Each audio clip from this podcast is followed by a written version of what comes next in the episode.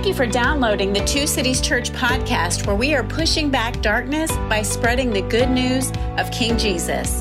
And now, here is this week's message from Pastor Jeff Struecker.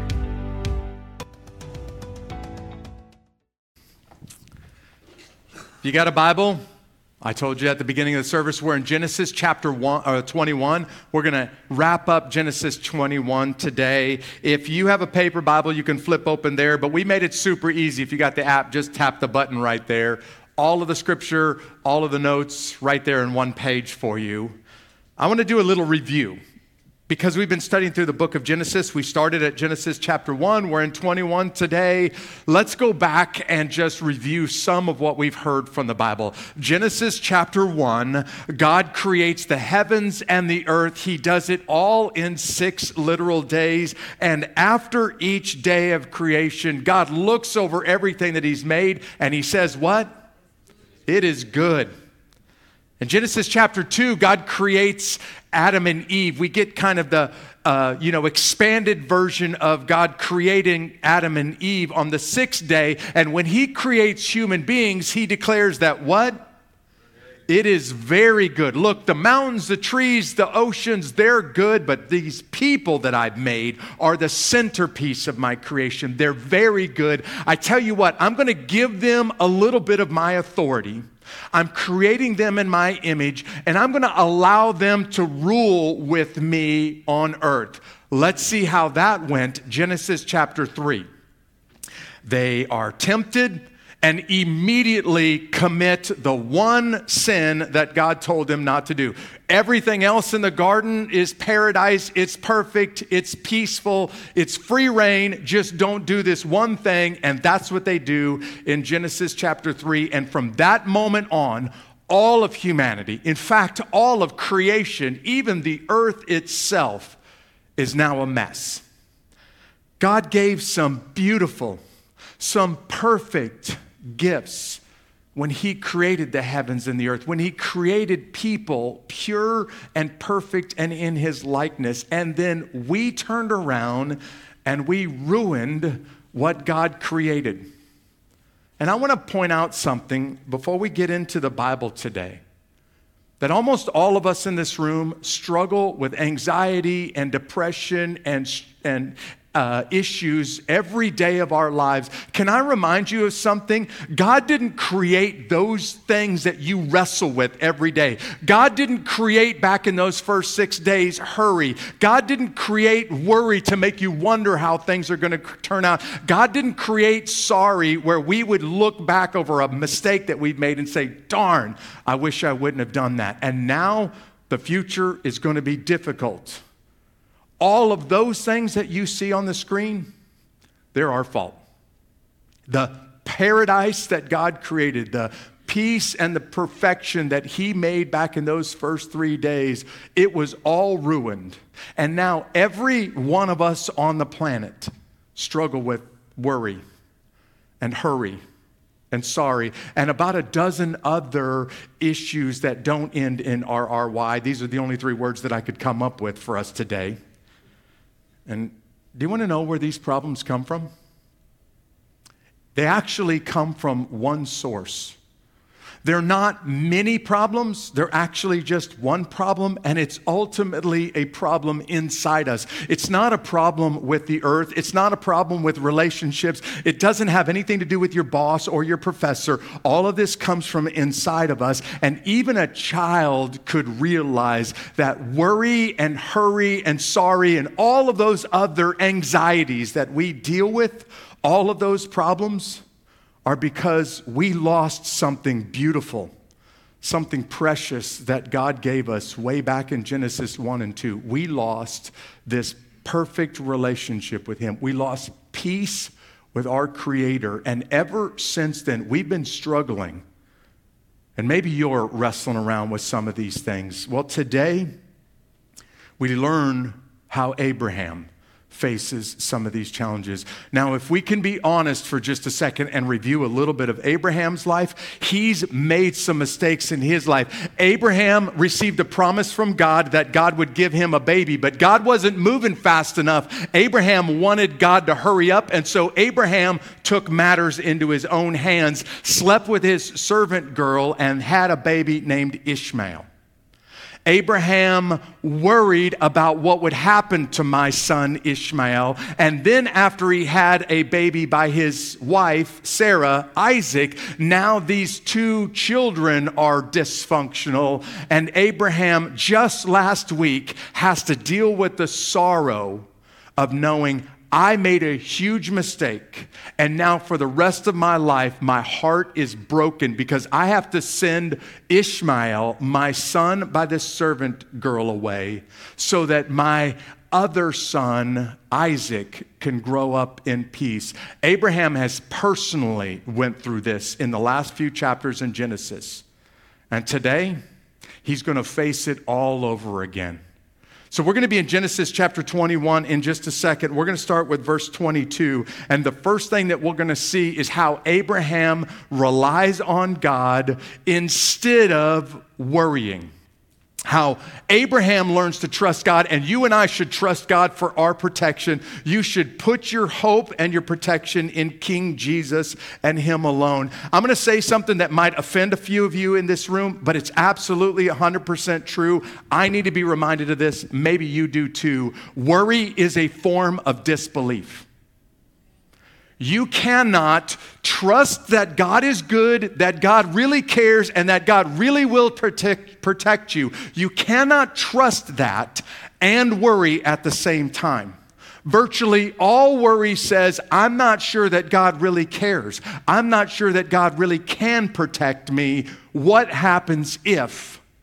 And worry and trust cannot exist in the same at the same place in the same time because worry itself is a form of disbelief. I want to ask you what would you do if you're abraham and you get a knock on the door knock knock knock and this is what happens next? Genesis 21 starting in verse 22 at that time abimelech King Abimelech, the ruler of the land that Abraham is living in, at that time, King Abimelech, accompanied by Phicol, his commander of his army, said to Abraham, God is with you in everything that you do.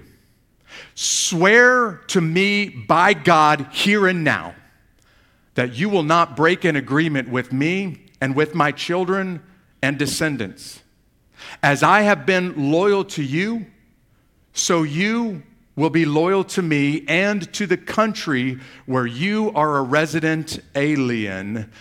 And Abraham said, I swear it. Now, you can't really miss what's going on here, especially in the conversation between Abimelech and Abraham. I want to remind you, just a couple of chapters ago, Abraham moved into Abimelech's land. Abimelech is king. He's got a very powerful army. He even takes the commander of his army to Abraham's door. And Abraham was scared that something would happen to him personally. So he threw his wife under the bus and said, Hey, Sarah, you're a beautiful woman. They're going to kill me to get to you. Why don't you just lie to King Abimelech and tell King Abimelech that you're not my wife, that you're my sister? And Sarah lies. Sure enough, Abimelech takes Sarah into his harem, and God punishes Abimelech for what he's just done. Abimelech says, I didn't touch this woman. I did what was right in your eyes, God, and my hands were clean and my conscience was pure here. And God says, I know I prevented you from touching her, or else I'd have to wipe you and your family off the face of the earth. This same king comes knocking at your door. Let me ask you, what do you do when you open the door and all of a sudden it's your boss and the number two guy, and they want to talk to you about the company car that you crashed last night? How is this going to feel when you are a foreigner in a foreign land? And not only does the king show up, who you've done wrong just a few chapters ago, but he brings the commander of his army with him. What are you going to think when, the, when you open the tent flaps and these two guys are standing in front of you? Most of us would pee our pants just a little bit at this point. And King Abimelech is reminding Abraham of what you've done to me. Abraham, you literally, the language of the Bible here is you acted unfaithfully to me. You broke faith with me in the past. Now you look me in the eyes and you swear to God that you won't do to me in the future do to my children or my grandchildren what you've done to me in the past. He uses the Old Testament word, you broke faith with me in the past. You lied to me in the past. Now you prove to God and to me that you will be loyal to me. You will be faithful to me and my children in the future. Because here's the deal, Abraham. You've got a son. I've got a son. You're an old man, I'm an old man. I need to know right here and right now that my children can trust your children because of what you've done to me in the past. And I also think that Abimelech is worried right now. Because, Abraham, you're very rich. You're very powerful. You've got a very strong army of servants around you. And if you start to take up swords and oppose me and my people, I'm not sure that we can win a war against you. So, Abraham, I need you to swear in a solemn oath to me right now, not just for my sake, but for my future children's sake, that you will not do to me in the future what you did to me in the past. Because, Abraham, you're powerful enough that if we were to go to war together, I'm not sure how things are going to turn out. Abimelech is worried. And you got to wonder at this point when Abraham sees Abimelech, the king of the land, and the commander of his army, like, why did you bring the commander of your army with you? How worried Abraham is about what's going to happen next. There was a kid who was bullied in school Everybody was bullied in school by this big kid, bigger than everybody else out there. And because he was bigger, he could get away with whatever he wanted. And he was just kind of making his rounds around the classroom. So everybody knew when we go out to the playground, everybody knew who's next, who's going to get bullied, who's going to get picked on. And the little scrawny kid in school knew that he's next. So he went home and he told his mom and dad, I'm scared. I don't want to go back to school tomorrow because I know he's going to pick on me. I know he's going to beat me up. And mom and dad said, Do you really believe that God loves you? Would you really trust your future and trust your protection in God's hands? They basically said, Listen, we want you to pray about it and we want you to stand up to this bully, but you are going to go back to school tomorrow. And sure enough, tomorrow his turn came. They went out to the playground. Everybody in the classroom knew what was going to happen next. And the little skinny kid did something weird. He drew a line in the sand and he dared the big kid, I dare you to step across the line and see what happens next. And sure enough, that big kid just took one step across the line. And then the little skinny said, said skinny kid said, See, now you're on my side. We're friends. We got nothing to fight about. Let's go back to class together. And Abimelech is saying, I'm scared about how powerful you're becoming, Abraham. And Abraham, you've already broken faith with me once in the past. I'm afraid of what your descendants are going to do to my descendants. And Abraham, it's pretty obvious that God is on your side, and I am not powerful enough to stand up against you if God is on your side. So, Abraham, I'm on your side too. Will you swear an oath so that I don't have to worry, so that my children don't have to worry about what happens in the future? Some of you are super stressed out right now about your finances or you're really worried about what's going to happen to the job. You're very concerned about whether or not you're going to make it through the next phase of training. And all of that worry will eat you up on the inside. Can I remind you, nothing good happens because of worry. Worry cannot, according to Jesus, add one day to your life. And worry is itself a form of breaking trust with God. So ultimately, if you're really going to trust God for your protection, you've got nothing to worry about tomorrow.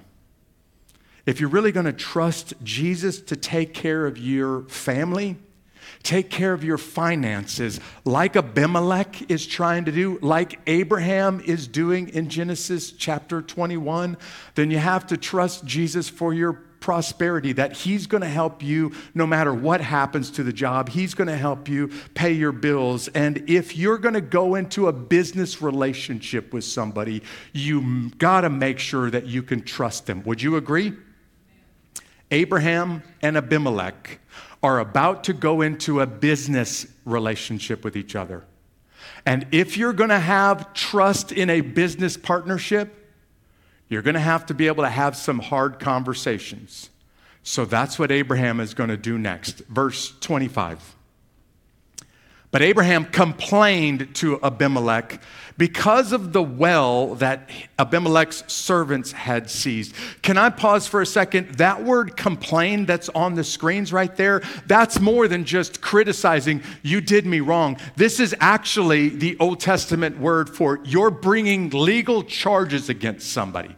Okay, Abimelech, you want us to have a good relationship? You want us to have some kind of business partnership? Well, I got beef with you about something that's happened to me in the past. I got a problem with you because your servants seized my well. That word seized means that they violently came at force and took away my well from me. Let's see how Abimelech responds. Abimelech replied, I don't know who did this thing. And let's give the guy credit. Probably he doesn't know anything about it. I don't know who did this thing. You didn't report anything to me, so I hadn't heard about it until today. And Abraham took flocks and herds, and he gave them to Abimelech. And then the two of them made a covenant. We'll talk about this word in just a second because it showed up now several times in the Bible about Abraham. They made a covenant, and Abraham separated seven ewe lambs from the flock. Abimelech said to Abraham, Why have you separated these seven ewe lambs? And he replied, You are to accept these ewe, seven ewe lambs from me so that this act will serve as my witness that I dug this well. And therefore, that place is called Beersheba, because it is there that the two of them swore an oath. The name Beersheba means the well of seven or the well of an oath. And Abraham has a complaint here. Now, this is a big deal a well in the middle of the desert, if you are a foreigner, if you are a Bedouin, if you are a herdsman, your entire livelihood is built on that well. You need to make sure that you water your animals. If that well, if you don't have water in the desert, your animals die. Abraham has a huge company at this point. Lots of people who work for him and their families who depend on Abraham. If you don't have water in the desert, those families die. If Abraham doesn't have water in the desert, I die, my children die. I dug a well, and then Abimelech, your army came and took my well away from me. And this is not just about money now. This is life or death, Abimelech. We have a problem, and we got to fix this problem about the well. Abimelech says, I don't know anything about it. Can we just give Abraham some credit here? We have no idea how long ago it happened that Abraham lost this well. Maybe it was just days ago. Maybe it was weeks ago. Maybe it was months or years ago. But for whatever reason, Abraham hasn't gone to complain to Abimelech. Maybe because at this point, I don't have the kind of relationship that I can go to Abimelech. I burned that guy in the past about my wife, Sarah. If I show up and complain about this well, file a lawsuit against this well, he might just kill me right there in my tracks.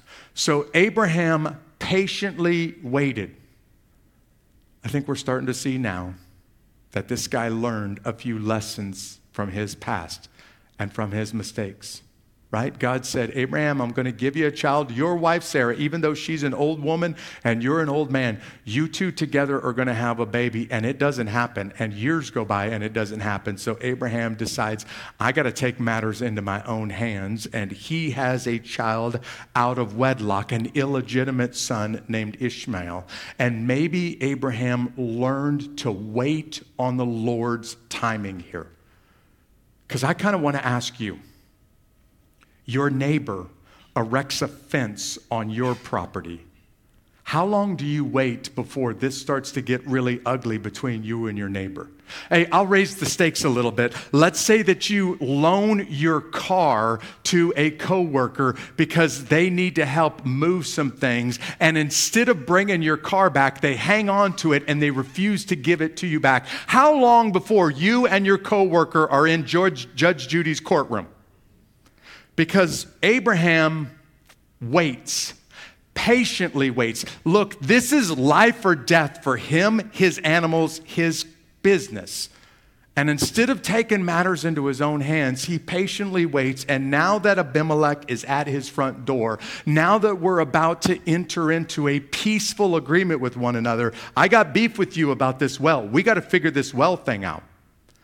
And Abimelech says, I don't know what happened here. I had nothing to do with that. And I want to believe that Abimelech is being honest. Like, I never heard about this. I didn't order this. I don't know what happened here. Abraham says, I'll prove it to you. I will make a huge financial commitment that that is my well.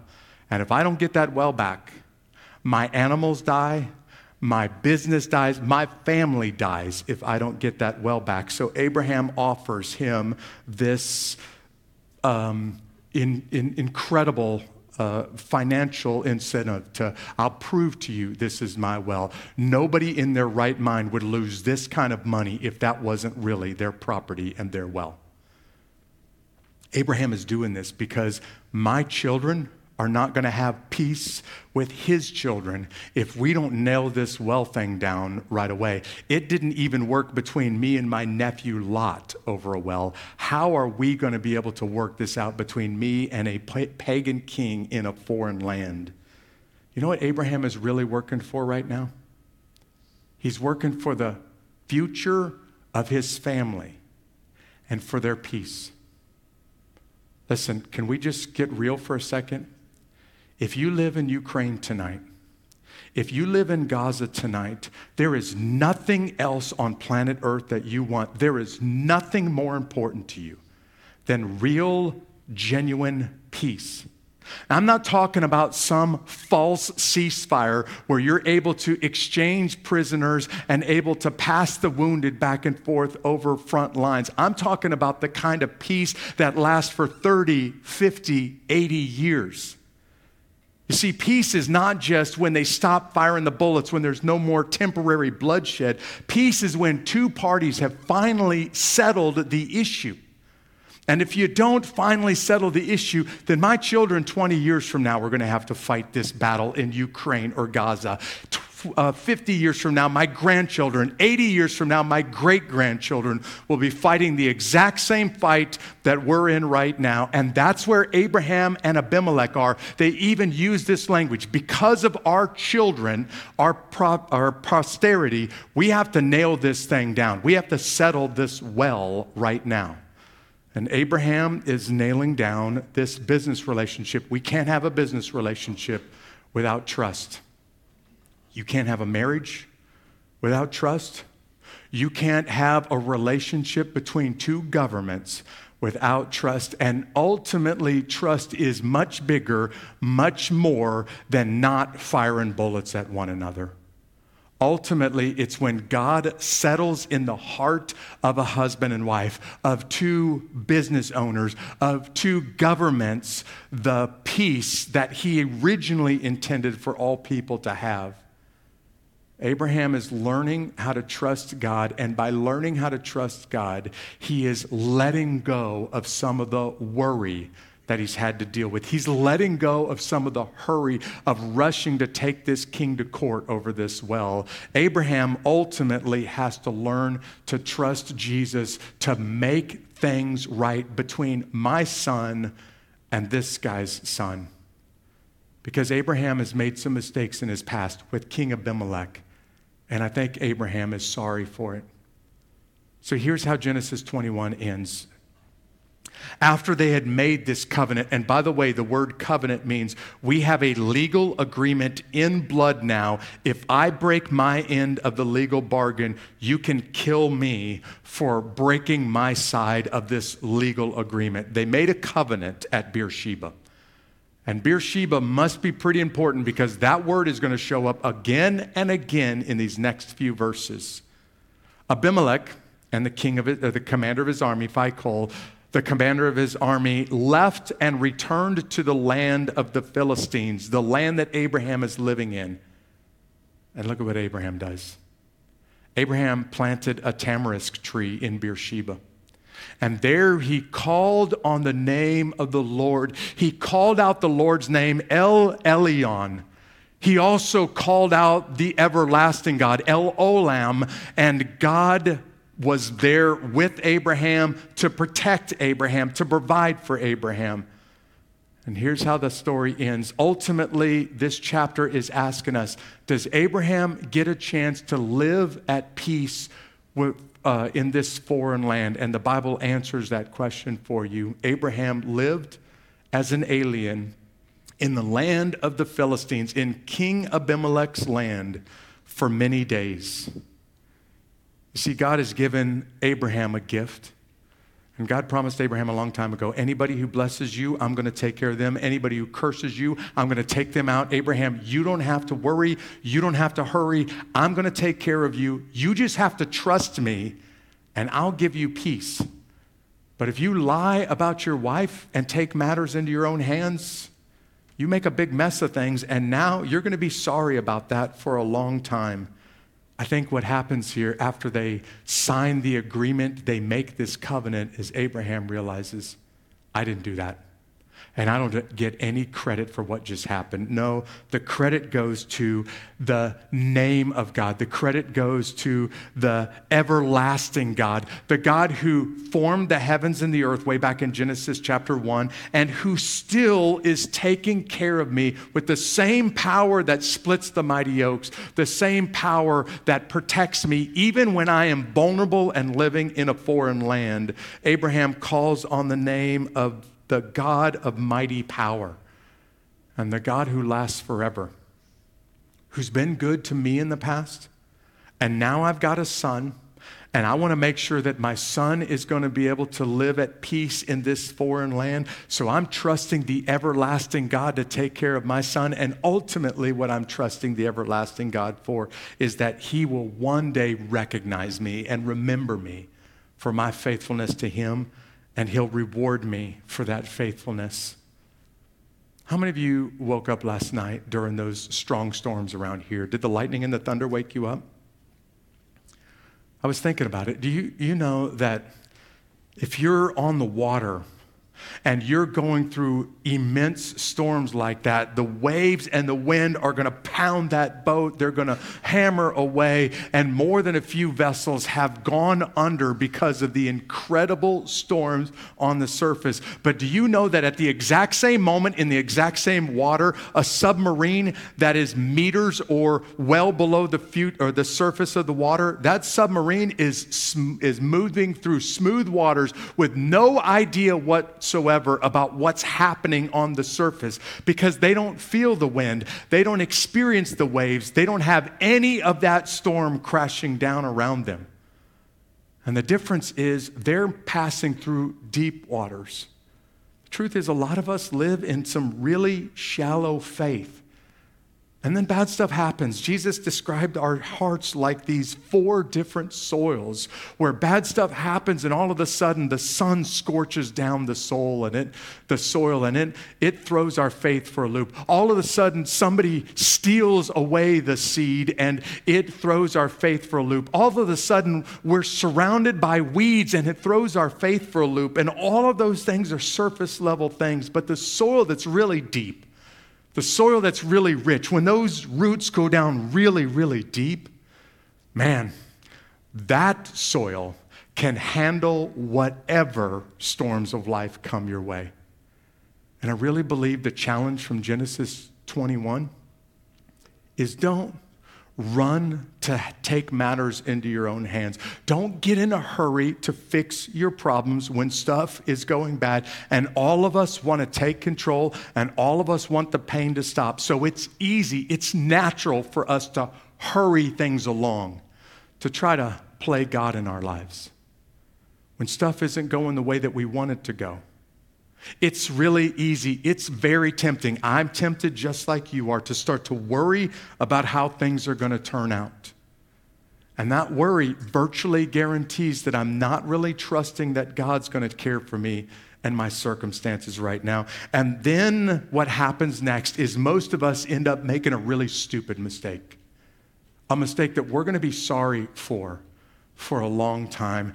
And that worry, that hurry, that sorry is all proof that you're not really trusting Jesus right now in the midst of your challenges. It's proof that you don't really have the peace that God wants for his people, even in the midst of difficulties, even in the midst of hard circumstances. So maybe for somebody in this room, you need to experience that peace for the first time in your life. Maybe what you need to do is believe that Jesus really does care for you that He really does want you to have that peace. And the proof that He cares for you is what He's done for you on a cross 2,000 years ago. In spite of your mistakes, in spite of my sin, I won't leave you in the middle of that mess. I'm going to step into your problems and I am going to take the consequences on my shoulders. I am going to give my life in exchange for you and rescue you from your mistakes. Maybe somebody in this room needs to trust Jesus for peace at the soul level for the first time. Chances are, for most of the rest of us, you're struggling right now. Maybe for you, it's worry. Maybe for you, it's hurry. Maybe for you, it's sorry for something that you did this week, this month, this year. You're saying, I cannot wait for 2023 to get over with because it was not a good year and I am ready for a new year and a new start. We hope you enjoyed this message. Don't forget to subscribe to our podcast and to stay in touch by joining our email list through the link in the show notes. Have a great week.